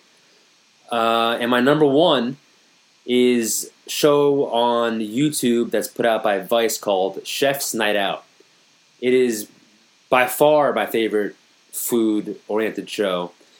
It is the premise is it's like a documentary style show where they go to a restaurant um, and they interview the chefs. They show like um, kind of behind the scenes of how they started the restaurant, and then the chefs go out in the town where they are, like either New York or all, all over the world. They go out to their favorite restaurants in the town and like and to their their friends' chefs' restaurants, and they get drunk. They they do drugs. They do, and it's like behind the scenes. They go in this big van, and it's it, it's the most like organic and authentic way that I've seen of how chefs uh, like live in the world, which I think is really cool, and like how they eat food, how they look at food, how they like go to a different restaurant and like try a dish, and they're like, how did the guy, how did this guy make this? We, I need to steal this idea or like recreate it. It's like it's it's unbelievable. If you haven't seen it, my favorite episode is the one. It's called State Bird Provisions, which is a restaurant in San Francisco, and they go out to different restaurants in San Francisco. It's really good. Yeah, I've I've watched all of them. I wish they kept doing it, but I, it's it's it's very revealing. Like, and some chefs like who have famous restaurants, like they get too drunk and they like kind of embarrass themselves on the show, and they don't really like they don't do a lot of editing. They show it's very authentic. Um, yeah, that's my number one. Chef's Night Out. So I've never actually seen it, but have you ever seen Comedy Chef's Night Out? I haven't. It's just when we go to Carmine's. Oh, that'd be a dream. It's a show- We, we, we got to have a camera guy with us. when It's a that. show that doesn't exist, but maybe it will. That'd be a dream. Yeah, I think that'd be hilarious. I would be terrible on it. I'm just no I fun. think well, we, give you a couple tequila shots. I think it'd be funny to see. I think I think I would be good if I didn't if I didn't have to carry the show. If I was like the fourth most important person, I'd be very good. But if if it revolved around me being interesting, it would be awful. Yeah, but th- this this show is like they're not. They don't act like there's cameras there. It's like you're watching just friends eating and cooking, and then oh, and then the best part is they go after the night of drinking. They go back to their restaurant and they have to cook a meal while they're drunk, which is like it's amazing. Like all like the whole all their friends and family are back at the restaurant. It's just it's it's really uh, it's really fun to watch. That sounds good. I would love to see a, a chef cook Emile Hirsch drunk. Hershey Kiss. Emil Hershey Kiss? Yeah. It's not a bad episode title. Not bad. The front runner right now. Yeah, that sounds good. I, I feel like I've heard of it, but I just never watched it. Yeah, maybe this is a me thing. I don't. I haven't. Cons- I've never really consumed much of Vice, much Vice content, because I feel like it's Yeah. always like it always has a. Um, it's always like Vice, you know. Yeah, I only like their their food content. I don't really know much. I don't really. I think Fuck That's Delicious is, is Vice, right? Yeah. And, And they also have uh, this woman Farideh, who's the culinary director at Vice, and she does cooking shows, which I love. Also, she's right on the border of my top nine. Yeah, I think I should give it more of a chance. I feel like I feel like Vice's attitude for a while was like too cool for school, but then it's like that's I'm projecting. Just Yeah. consume stuff, and if you like it, you like it. Yeah. Um, Chef's Night Out is an absolute blast. It's it's a lot of fun. Yeah, I'll, I'll check it out. Checking it out. So number two for me, I have Salt, Fat, Acid, Heat, Nice. which is a it's like a mini series, I guess you would say. It's only four episodes, um, based off of the cookbook Salt, Fat, Acid, Heat. Uh, Samin Nosrat, I might be mispronouncing her name, but she is a, a chef. And the show, the whole premise of the cookbook in the show is if you master four elements of cooking: salt, fat, acid, and heat. That's kind of all you need to know to become a good chef. And you know, you can incorporate. You don't. It's it's kind of more about like following recipes. If you if you know if you know the elements, the foundation, then you don't really have to obsess over recipes, Right. which is is how I like cooking. Yeah. Once you have the knowledge inside of you, and you don't have to think about it. Exactly, and just kind of being knowledgeable about how the foundation works, which I love. Um, I think so. This is the show that I've learned the most about cooking, uh, particularly the acid and the heat episodes. The heat episode is in al- alone like just like little things that I didn't know in terms of like the amount of salt, different types of like all types of salt that you buy are kind of different. Um, things about cooking in an oven that I didn't know about. Um, the idea of just like very simple, but like the whole premise of, of cooking is that you kind of while you're cooking something, you want to get the outside and the inside cooked in the way you want it at the same time, and that you should orient your cooking strategy kind of around that, which is very simple. But like the more you, you if just putting it into words and, and kind of applying that practice, um, huge game changer for me. And I just think her attitude about food is just like one that should be around more. And this is so. This was this is something that I looked at for myself, but like as I was making this list, I realized this is the only show that I've had that I have on the list that is um, like a woman host. And um, I realized like, and maybe just because I'm watching more stuff that are are men driven, but there's definitely like like I feel like Chef's Table, for example, there there are women chefs featured in Chef's Table, but it's this very like auteur, like um, I created this type, like I'm a brilliant artist type thing, and um, I feel like that's like a more masculine way of of producing Sure. things in the world, and like uh, Samin, like in one of the episodes, um, talks about how like she when she has people over, she likes to get everyone involved and you're creating something together. And I'm like, that's such a much better way of, of doing it than being like, Right. you know, obsessing over stuff and being this tortured genius while everybody else in your house just kind of sits there and waits for you to finish product. Why don't you just like have fun, make it a more communal experience, get everybody involved? Um, Yeah. And I think she takes, um, similar to what we were talking about with Action Bronson, actually, I think she takes like, I, I think her whole, a lot of the show was just about taking elements of cooking that seem intimidating and making them more accessible, but without diluting their necessity and, and power. Um, I think she kind of unmasked a lot of the what could be more intimidating things about cooking. Right. I've, I've she's amazing. I, I agree with what you said. She has amazing energy. I, I, I think I've only seen the salt episode of that series. I want to keep watching, but she's just like very fun to watch. Like she's educational, but also like is not pretentious about Yeah. cooking at all. and it's just fun. Yeah, Um, yeah, so like the acid episode, that I realized that was what was missing in my cooking. I just was didn't understand how acid worked, and honestly, after watching that episode, my cooking has really uh, wow, elevated. I'll keep it. Yeah, um, so that's my number two, and then my number one is Chopped. Classic. And number one, kind of by far, I love Chopped. I watch a lot of Chopped. Um, I love. I think it has the com- the combination of like elements of like what we're talking about with chefs in the food world. The judges are all accomplished chefs, and kind of what you're talking about. Maybe with Chef's Night Out, there is a camaraderie with the judges. Um, Yeah. But then also there's chefs who are generally like working their way up in the in the industry. Um, cooking these really interesting, inventive things under pressure. So there's the competition element, there's the creativity element, um, there's the chef's world element. Um, I like to see different, like it's just interesting to see as we always talk about chef's interpretation. Yep. Chopped is the ultimate version of chef's chef's interpretation. You got to take ingredients and inter- interpret them. I feel like as I've watched the show more and more, and I've, as I've gotten to be a better cook, like I used to just watch it as like a fun, relaxing. I'd have it on like while I was like cooking. Um, but now I like I feel like sometimes I see these baskets and I'm like, oh, I would do this with that. So that's a cool personal thing. Uh, it turns out that I would make a lot of sliders, which you would appreciate. I feel like half the time I see these baskets, I'd be like, oh, I'd make sliders. but um, yeah, I think it showcases almost everything that I like about food shows. Um, it showcases technique, but not in a pretentious way. You learn about food.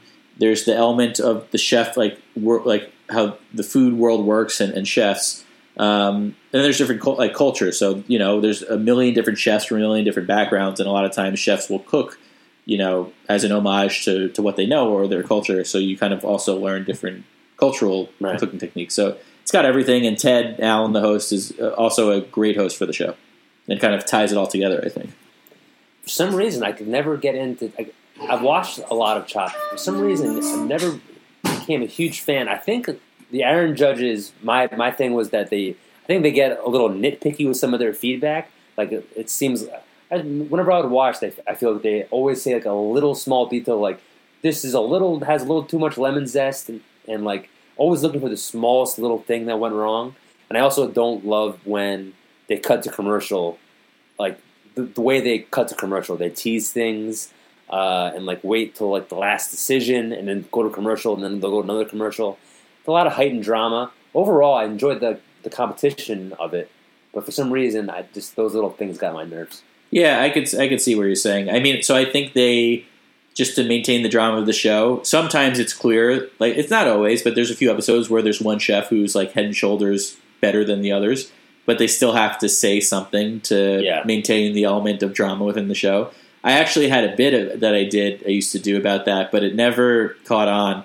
But I would say that you know sometimes the judges would be like, "This salad, it's just it's just a little bit too green," and yeah. and then their advice is like never makes sense. So I'd say like, what I was hoping you'd do with this salad is that I was hoping you'd have it defeat Donald Trump in the 2016 election.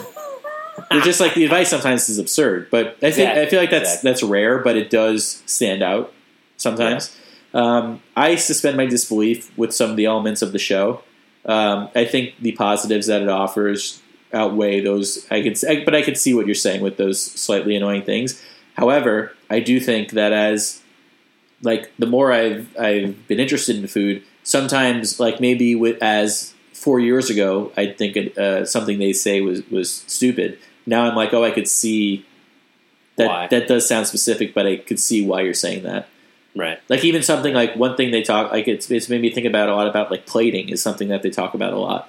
And um, one thing that a, common critique is if you if there's a lot of negative space on a plate, or if they don't maximize you know like the space of, of a dish of, of a plate. And I used to think like who cares, but now I'm like oh that does make sense in terms of the overall composition and aesthetic of, of something. Sure. Especially if you're in a restaurant and like you're Yeah. being presented a dish that Yeah. you're paying for. Yeah, Yeah. yeah. Solid top nine. Solid top nine. So we only had what do we have? Hot ones, ugly, delicious. And I think that's it.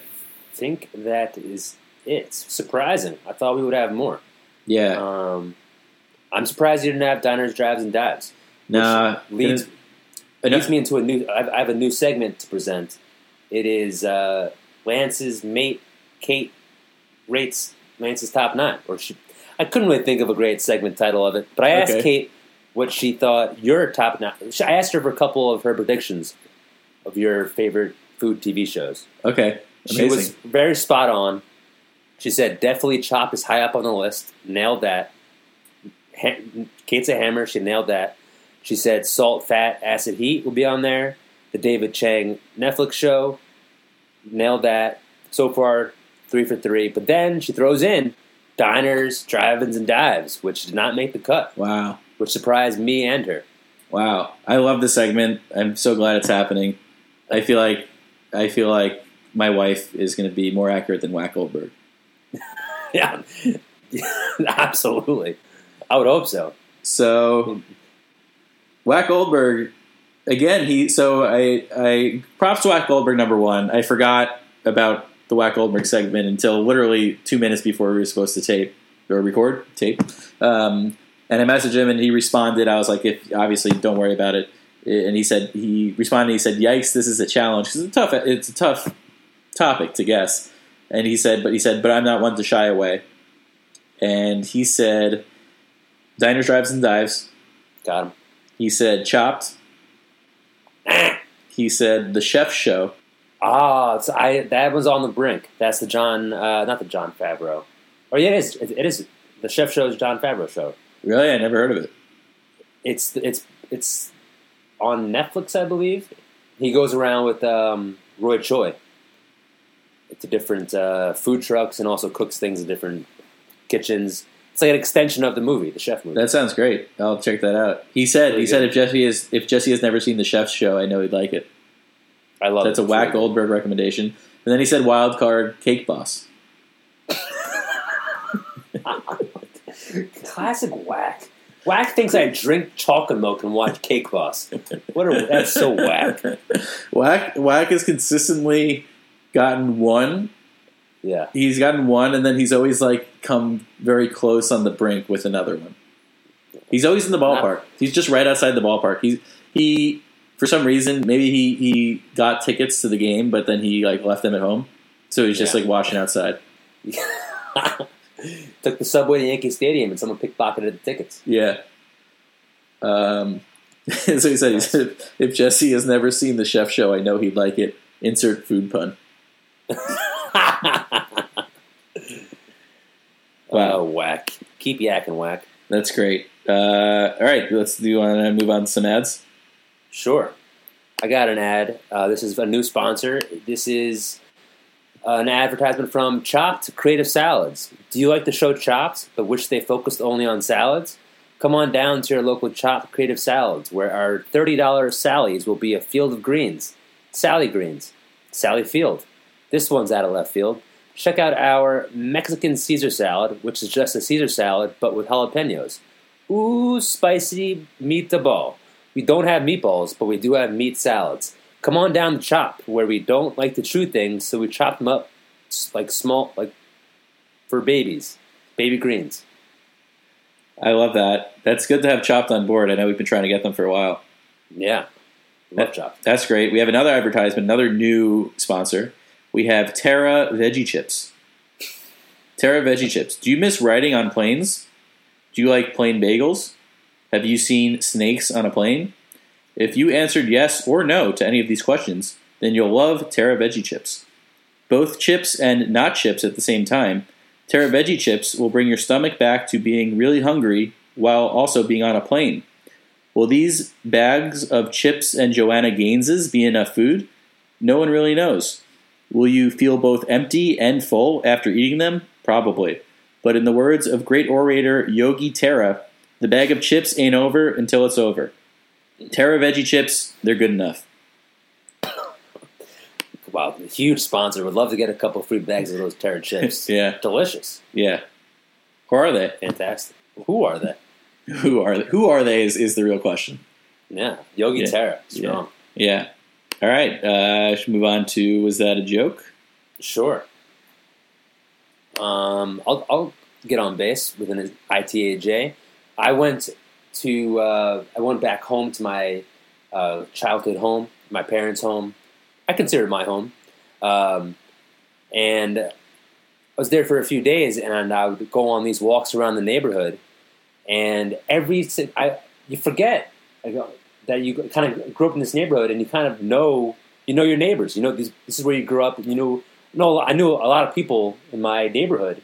I'll go on these walks, and at least on every walk, I would have three run-ins with a friend, a family friend, a, a person, a neighbor, and it got to a point where I was like, "Is this a joke? Like, I can't even." I, I'm trying to go for a walk, listen to a podcast, listen to music.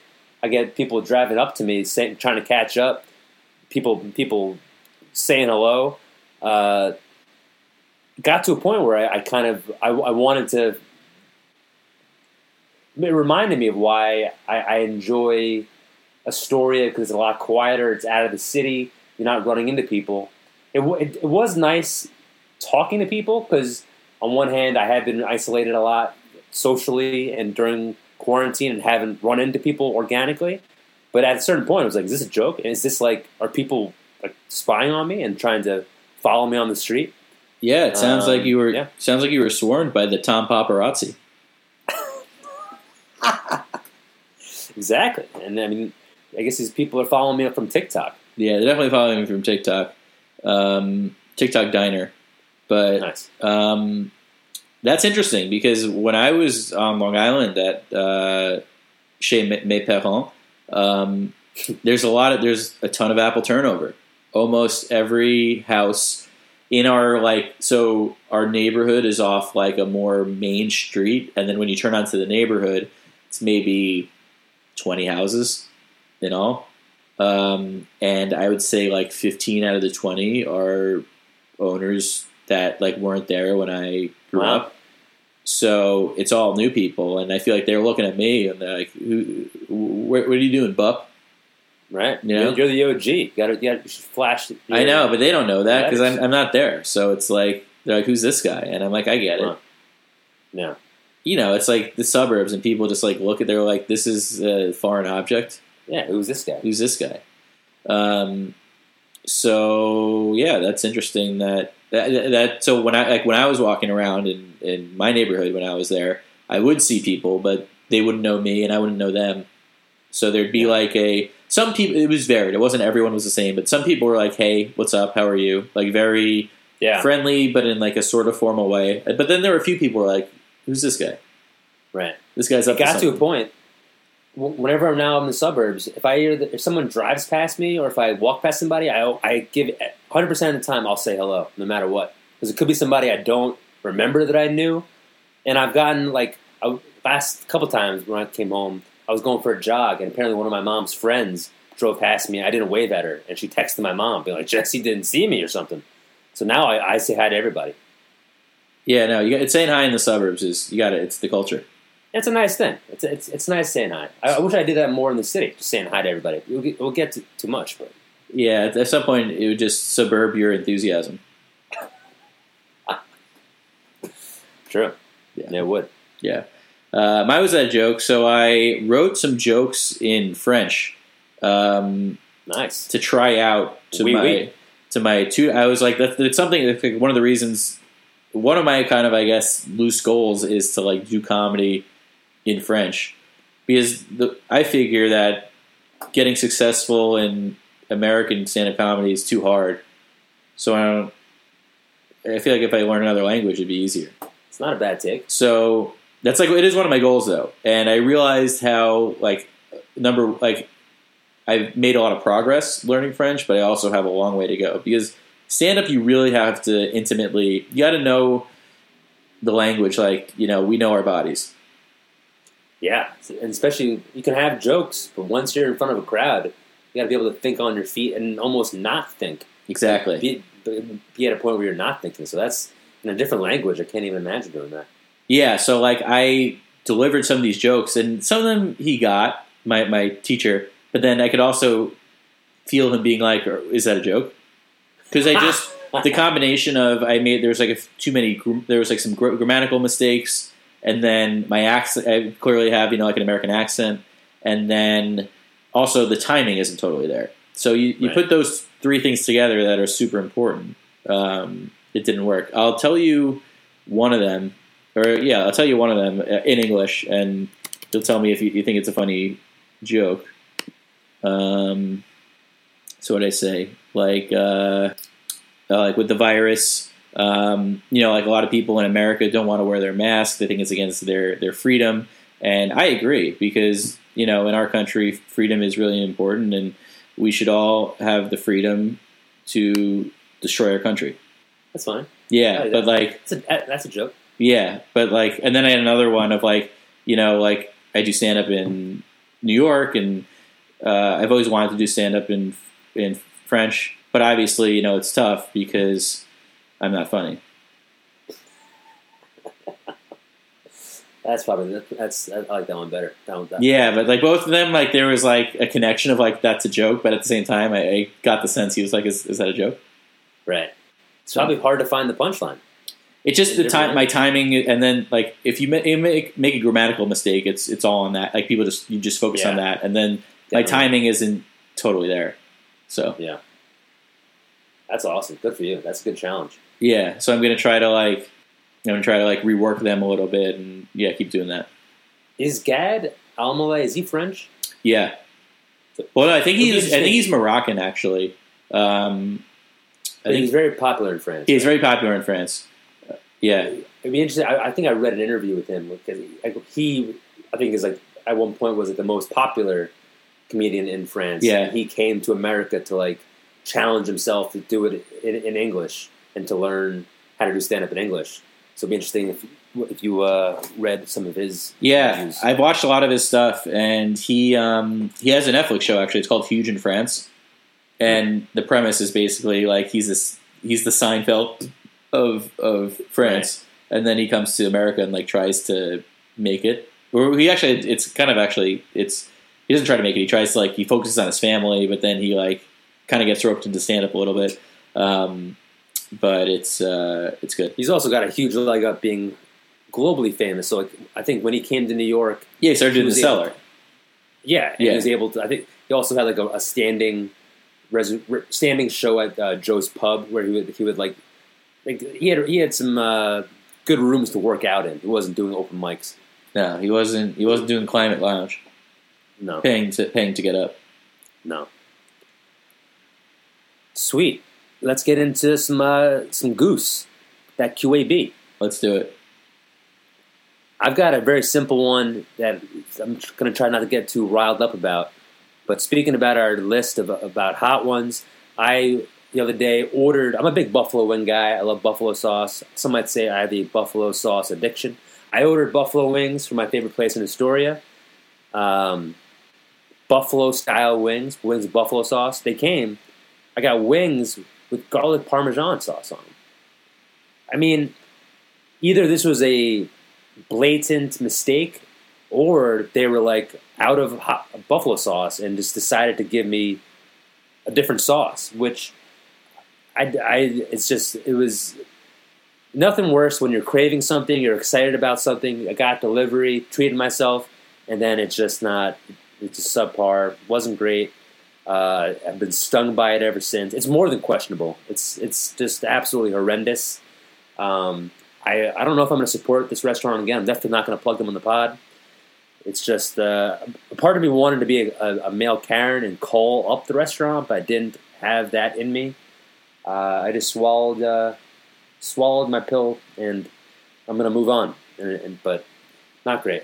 Yeah, I Not a mean that sounds like a Buffalo blow, if you ask me. It was Rebecca Lobo.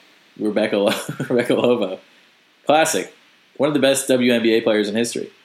Legend. Um, that sounds bad. Garlic Parmesan, I think, are fantastic for like two or three wings, but then Yeah, it, it falls off a, a cliff. It- yeah, ex- ex- exactly. It was. I was like, all right, you know what? I'm gonna, I'm gonna, I'll be fine. I had one or two, and then it's like, I can't have any more of this. No, they should only give you wings. they should only give you three garlic Parmesan wings. Yeah. Yeah, Way too, way too much fat. You need some more salt and acid. Well, I think they have garlic and they have parmesan, and too much of those two things on a wing is not as good as And buffalo. fried. Yeah, it's too much. Yeah. Um, I'm so that sounds bad. I'm sorry. I have nothing. Appreciate I have nothing to offer but my condolences. I really appreciate it. Yeah, but I'm glad that you have turned this into like. It seems like you're not letting it um, weigh you down like day to day. You're not harping on it, and you're you're understanding. It's it's part of your journey now, but you're moving on. Exactly. Yeah, Exactly. I've, I've got a, you know a little bit of uh, some scars on me. I've got. I'm gonna. I'm gonna get better from this. yeah. You have some scars, but maybe it'll be some good symbol symbolism. Sure. Lion King. All right, my was that a joke is like thirsty email emails, thirsty emailers. Spotify in particular, I'm thinking about. They keep hmm. telling me that I could get back on premium. First, it was like three months of nine ninety nine. Now it's like a partner thing with twelve ninety nine. They don't stop. They're ruthless. And how? I mean, Are I'm not. subscribe guy. I don't unsubscribe. I just I just let them sit in the rejection. I'm just like, at what at what point is enough enough? I think the enough is enough is when you, you unsubscribe. I know. You got to start unsubscribing. It's a great feeling. I don't know. I don't know if I could do I started that. unsubscribing, and it really uh, it's good for mental. It's good for it cleans up your your email box. It, it, it, it, it's a good thing. I think you should get you should, you should try to let yourself unsubscribe. There's no reason to torture yourself with these thirsty emails. I don't torture myself. I just I just I just like to see what's I just like to see what's happening. Like I like to to observe You're from. You, from you like the pain. You like the pain of these emails. I like to see the I like to see the lengths that come because this is like corporate America now. So I like to see that the lengths that these companies will go, how desperate they could be, and how shameless they could be on Showtime and the British series. Great show. Emmy Rossum, beautiful. Yeah, I only watched like two or three episodes. I didn't have Showtime, so I like watched with some trial or something, like two or three episodes, and I really liked it. And then I didn't have Showtime, so I just never watched it again. First like three seasons are phenomenal, and then they kind of like ran out of storylines that got outrageous. But the first few seasons are great. Yeah, I do love um, the William H Macy's Thanksgiving Day Parade. Who doesn't? Yeah, Who doesn't love a big balloon with Al Roker? yeah. My sister was in it one year, No way. Doing Yeah. what? like parading. Nice. Yeah, I forget. It sounded it sounded like it sounds fun, but then when you think about it, like she had to wake up at like four in the morning, and you can't go to the bathroom. Yikes. That sounds like mi- miserable. Yeah, so I just think it's QAB that Spotify keeps emailing, and I guess it's also QAB that I'm not unsubscribing. But I'm like, get over yourself. It's over. Then they, they never say never. Right? They're trying to rope you back in. I guess. Ebert. And Robert. Yeah. All right, let's let's bring in the uh, the Mariano Rivera, the Let's- John Franco, Let's do it. the John Rocker, the Al Rocker. A one, a two, a one, two, three, four. Bits, bits, bits, bits, bits. Hey. Bits, bits, bits, bits, bits. Boom. Bits, bits, bits, bits, bits. Wow. Bits. Bits, bits, bits, bits, bits. Bits, bits, bits, bits, bits. Bits, bits, bits, bits, bits. Nice one. That was good. Backing up at the end. Yeah, your uh, your sound effects this time really got me. High pitched bits. You got anything Yeah. to plug? Mm, do I have anything to plug? No. Oh, subscribe to the pod. You know what I think we should do? You know how when you listen to some pods in the beginning, they have like a pre-recorded thing, like, "Hey, what's up? This is the Comedy Chefs. We're cooking. Yeah, Quinn Cook. do that before the the song. Yeah, and it'd be like a subscribe. a little Uh, boilerplate, yeah, and I, yeah, there's a, there's a boilerplate. a boiling pot plate. Yeah. We're going to cook up a great episode, but before we do that, go on iTunes, I like that. uh, eat a sandwich, go to the bathroom, wash your hands, and leave us a review. I'm down. Yeah. we should do it. Yeah. Sweet. Uh, yeah, I, I promote the pod. Write to us. Let us know. Romaine, let us know what you want to hear. Any top nines? Follow me on uh, social media. Follow me on TikTok. I was thinking, do you, do you think we should do this? Might get too out of hand, and it might make the pod too long. We would probably have to cut a segment. What, what do you think about like Razorback questions? Absolutely. You I think? that would be a, that'd be a ph- ph- phenomenal. All right. We just got to get questions first. Yeah. That's, that's, I feel like we've been asking for questions since day one. I know. We would have to post on Instagram. We'd have to tell people a way to do it. So maybe what Yeah. we'll. Yeah, should, we could. We, we'll, we'll, we'll, we could talk off pod. Let's, let's let us know. We'll save. With We'll save it for the off pod. Save it for the off the pod. All right, everybody. Appreciate everybody listening. Hope everyone's uh, having a great summer. Yeah. Sanders. Continue to have a great uh, summer unwrapped. Marc Summers. Nice. Beautiful. Yeah. All right. Take care. See ya. Bye.